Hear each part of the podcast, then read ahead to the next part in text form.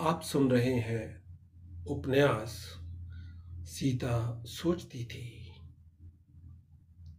लेखक डॉक्टर अशोक शर्मा, वाचक नंद कुमार।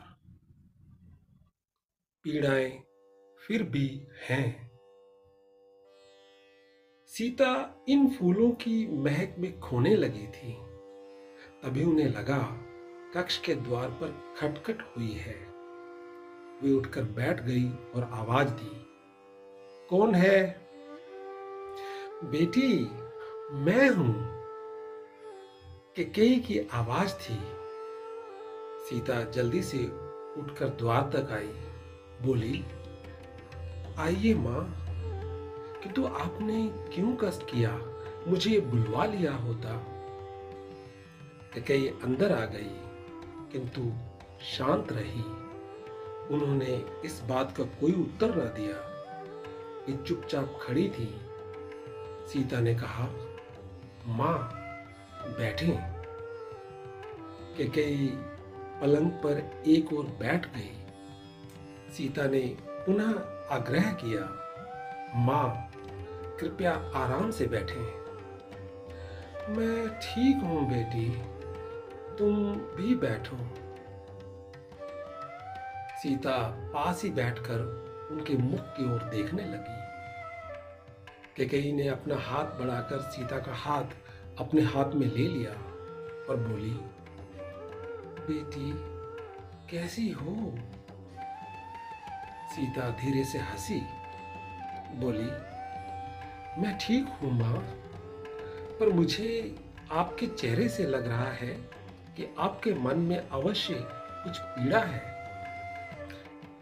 बेटी, तुम कल्पना नहीं कर सकती कि राम के साथ तुम्हारे और लक्ष्मण के वन जाने के बाद मैंने जीवन को किस प्रकार जिया है। कष्ट तो सभी ने उठाए, किंतु तुमने निर्दोष होते हुए भी जो कुछ सहा है वह अकल्पनीय है। और आज लव व कुश के रूप में हमारी भावी पीढ़ी भी उस त्रासदी को झेल रही है। बेटी, आत्मगलानी मुझे जीने नहीं दे रही है। माँ, आप व्यर्थ ही अपने को इस सब का कारण समझ रही हैं। यही हमारा प्राप्त रहा होगा। और प्राप्त से कौन लड़ सकता है? हम सब निमित मात्र ही तो हैं। हो सकता है तुम ठीक कह रही हो सीते। किंतु नियति ने इसके लिए मुझे ही क्यों निमित्त बनाया? यह प्रश्न जीने नहीं दे रहा है। माँ, अपने मन को शांत कीजिए। अगर मैंने कुछ दुख झेले हैं तो इसके लिए मैं नियति के अतिरिक्त किसी को दोषी नहीं मानती। बेटी, मैं समझती हूँ मन को समझाने के लिए इस तर्क का सहारा लिया जा सकता है। माँ, यह केवल मन समझाने का तर्क नहीं है। पर हाँ, मैं आपकी पीड़ा समझ सकती हूँ। जिस पति के जीवन की आपने दो बार अपनी जान पर खेल कर रक्षा की, उसकी मृत्यु के लिए परोक्ष रूप से लोग आपको ही दोषी मानते हैं। इससे बढ़कर पीड़ा और क्या हो सकती है? फिर आपने तो भरत जैसा पुत्र भी खो दिया है। यह पीड़ा छोटी नहीं है। इन शब्दों से, केकई की आँखों से आंसुओं की धार बह निकली। उनका गला हिचकियों से रूंध गया। वे रो पड़ी। सीता अवाक हो गई। उन्होंने केकई का सिर अपने कंधे पर टिका लिया। किसी के पास कुछ भी बोलने के लिए नहीं था। सीता ने अपने नेत्र बंद कर लिए और केकई के जीवन के कुछ अंश उनके मन में घूम गए। केकई भोग विलास को ही सब कुछ ना मानने वाली महान विदुषी कूटनीति में निपुण वीरता से भरी हुई और शत्रुओं से मोर्चा लेने वाली थी। उनमें बड़प्पन और सिद्धविचारों की कमी नहीं थी। वे कैकई नरेश, राजा अग्निजित की पुत्री थी और उनके विवाह के समय ही महाराज दशरथ ने केकई नरेश को वचन दिया था कि केकई का पुत्र ही अयोध्या के राज सिंहासन का उत्तराधिकारी बनेगा। जिस समय महाराज दशरथ ने राम के राज तिलक की घोषणा की। भरत अपने नाना के पास ही थे। इस प्रकार उनकी अनुपस्थिति में राम का राज तिलक कैकई नरेश को रघुकुल पर संदेह का अवसर प्रदान करता और दोनों राज्यों में संबंध बिगड़ सकते थे। कैकई दशरथ के आग्रह के अनुसार केवल भरत के राज तिलक का एक ही वर मांगकर संतोष कर रही थी, किंतु वे राम की चौदह वर्ष के सुदूर दक्षिण में दंड कवन में वनवास के लिए भी अड़ गई थी। क्यों? क्यों हुआ ऐसा? क्या राम को भरत से अधिक प्रेम करने वाले कैकई इतने कठोर हृदय की थी? कि उन्होंने दशरथ की मर्मांतक पीड़ा को भी महत्व नहीं दिया। या इसके पीछे महाराज दशरथ को दिया गया श्रवण कुमार के माता पिता का श्राप भी कार्य कर रहा था, जिसने कैकई को इतना कठोर बना दिया। वनवास से लौटने के बाद सीता को कैकई के द्वारा राम को चौदह वर्ष के लंबे वनवास और दंड कावन भेजने का कारण बहुत कुछ स्पष्ट हो गया था। रावण अपने राज्य की सीमाओं का विस्तार कर रहा था। दंडक वन उसका उपनिवेश और उसकी बहन स्वरूप नखा का क्रीड़ा स्थल सा बन चुका था। उनका दमन आवश्यक था।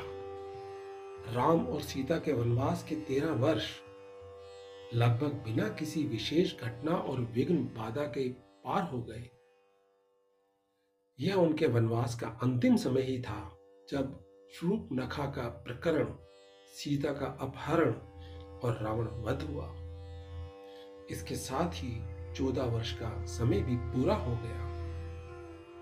यदि यह वनवास चौदह वर्ष से कम का होता तो रावण का विनाश नहीं हो पाता। और यदि यह चौदह वर्ष से अधिक का होता तो यह व्यर्थ होता। रावण के वध के पश्चात राम वनवास पूरा कर अयोध्या आ गए थे और एक दिन भी कम या अधिक नहीं। यह ठीक चौदह वर्ष का समय था। सीता को लगा, क्या माँ कैकई ने किसी अतिद्रिय शक्ति से प्रेरित होकर चौदह वर्ष का वनवास मांगा था? सीता को स्मरण हो आया, जब एक बार उन्होंने राम से पूछा था कि अगर रावण का विनाश कैकई का मंतव्य था क्यों था? क्या केवल इसी कारण कि वह अपने राज्य की सीमाओं का विस्तार करता हुआ भारत के दक्षिण में आ चुका था? और कभी भी अयोध्या के साम्राज्य के लिए चुनौती खड़ी कर सकता था? या इसके पीछे कुछ और कारण भी थे? राम ने बताया था कि मंदोदरी की छोटी बहन के प्रति असुरपति तिमिध्वज शंबर जिसके ध्वज पर वेल मछली का चिन्ह हुआ करता था, से एक बार राजा दशरथ का युद्ध हुआ था। उस युद्ध में कैकई ने रथ चलाने वाले सारथी के रूप में दशरथ का रथ चलाकर उनका साथ दिया था। शंबर ने दशरथ के रथ को बुरी तरह क्षतिग्रस्त कर दिया था और उसका एक पहिया निकलने वाला था, जिससे दशरथ विस्त हो जाते और शंबर बहुत आसानी से वध करने में सक्षम हो जाता। दशरथ स्वयं भी व्याकुल हो उठे थे। उस समय कैकई एक हाथ से रथ का पहिया संभालते हुए रथ हाँकती रही और अद्भुत कौशल का परिचय देते हुए उन्हें युद्ध स्थल से निकाल ले गई थी। निश्चित ही शंबर का सांडू, रावण, अपनी शक्ति और साम्राज्य बढ़ाते हुए भारत के दक्षिण तक आ पहुँचा। तब राजकाज में निपुण, कूटनीतिज्ञ और दूर दृष्टा के कई का चिंतित होना स्वाभाविक था। और इसके वध के लिए राम से अधिक उपयुक्त कौन हो सकता था? सीता ने यह भी सुन रखा था कि एक बार दशरथ एक ऐसी शारीरिक व्याधि से पीड़ित हो गए थे। जिसमें उनका जीवन बचना कठिन था। साथ ही उनके साथ रहकर, उनकी सेवा करने वाले को भी भयंकर व्याधि ग्रस्त शक्ति थी। तब एकमात्र केकई ही ऐसी थी जिन्होंने दशरथ के रोग मुक्त होने तक अपने जीवन को खतरे में डालकर उनकी सेवा कर, उनके प्राण बचाए थे। वे सोचने लगी यह विधि की विडंबना ही तो है कि दो दो बार अपने जीवन पर खेलकर, अपने पति के प्राण बचाने वाली स्त्री पर पति की मृत्यु का कारण बनने का आरोप लगा। उन्हें ध्यान आया, भरत ने राम के वनवास पर जाने के बाद से केकई को कभी माँ कहकर संबोधित नहीं किया। था स्वयं राम के आग्रह पर भी उन्होंने सविनीय क्षमा मांग ली थी। पर केकई को माँ नहीं कहा। आज केकई को इस रूप में पाकर सीता का मन भी रो उठा। जिन्होंने दो दो बार अपने प्राणों पर खेलकर अयोध्यापति दशरथ की प्राण रक्षा की, जिन्हें यह सम्मान प्राप्त था कि दशरथ का मुकुट सदैव उनके महल में ही रखा जाता था, जो अयोध्या के साम्राज्य के लिए सबसे बड़े खतरे के रूप में उभरते कदाचारी रावण के विनाश का कारण बनी? जिन्होंने अपने सगे बेटे से अधिक राम को स्नेह दिया और परोक्ष रूप से उनके साम्राज्य को अखंड किया, उन कैकई को कभी ना मिटने वाले अपयश का भागी बनना पड़ा। जो पुरुषों से अधिक शौर्यवान, अति सुंदर और महान विदुषी थी, उन्होंने क्या पाया?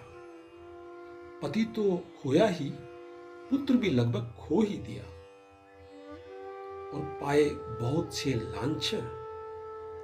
सीता ने कैकई का सिर अपने कंधे से उठाया। आँसू उनके चेहरे पर सूख चुके थे। सीता ने अपने आंचल से उनके चेहरे को हल्के हल्के साफ़ किया और फिर कहा, माँ, आप केवल बहुत वीर रमणी ही नहीं रही। पतिव्रता, कर्तव्यनिष्ठ और दूर दृष्टा भी रही हैं। और इस सब के बदले में कितना विष आज तक आपने अकेले ही पिया है? आप आत्मग्लानी का भाव त्याग दीजिए। आपने जो भी किया, रघुवंश के भले के लिए ही किया है। यदि आप नहीं होती तो राम राम नहीं होते। हमारे मन में आपके लिए आदर के सिवा कुछ नहीं है। फिर आपकी आँखों में आँसू क्यों? बेटी, पहले पश्चाताप के आँसू थे। फिर तुम्हें सीने से लगा पाने की खुशी की किंतु तुमसे बात करके मेरा मन आज बहुत हल्का हो गया है। ईश्वर तुम्हारे ऊपर सदैव कृपालु रहे। कहते हुए ककई ने एक बार पुनः सीता को सीने से लगाया। और चलने का उपक्रम करने लगी। माँ, मुझे भी आपका आना और पास बैठना बहुत अच्छा लगा। थोड़ी देर और बैठिए ना। सीता ने कहा कि कई पुनः बैठ गई। तभी उनकी दृष्टि सीता के पास रखे हुए फूलों के उस गुच्छे पर पड़ी और पल भर में उन्हें बहुत कुछ समझ में आ गया। उन्होंने कहा, बेटी तुम दोनों में बहुत प्रेम है। फिर भी तुम अलग अलग क्यों रहते हो? मुझसे तुम लोगों का वैराग्य पूर्वक अलग अलग रहना देखा नहीं जाता। मेरा एक आग्रह मान लो। अब तुम पुनः यह घर छोड़कर मत जाना। सीता ने इसका कोई उत्तर नहीं दिया। वे चुप हो गई। कैकई ने उठते हुए सीता का हाथ पकड़ा और बोली अच्छा बेटी, मैं चलू। सीता उनके पैरों को देखती रही। वो विश्वास भरे पग जो हर कदम साथ थे, कांटों से भर गए, खून से लाल हो गए, तीस भरा मन, पीड़ा का पर्याय हो गया।